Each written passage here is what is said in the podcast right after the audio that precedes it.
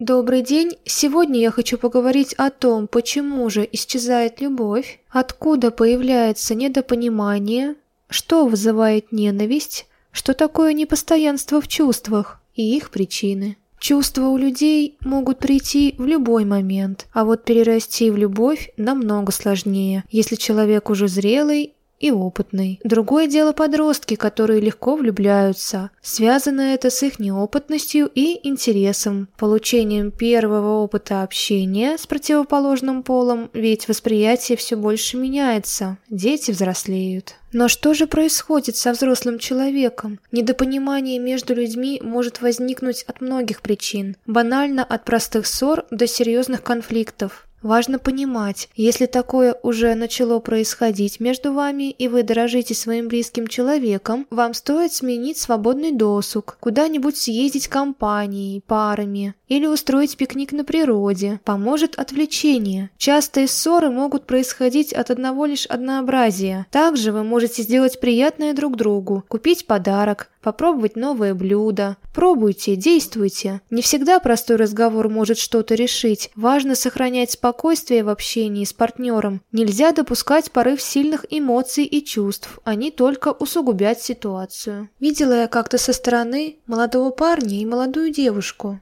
и их уже было слышно издалека, как они ругаются, спорят, как они чем-то недовольны, как это недовольство они высказывают друг другу. Чтобы не допускать такого, нужно делиться с партнером своими мыслями, своими переживаниями, тревогами и страхами. В следующем подкасте разберем, что такое ненависть, почему же возникает непостоянство в чувствах и их причины. Спасибо, что были со мной и всего вам доброго.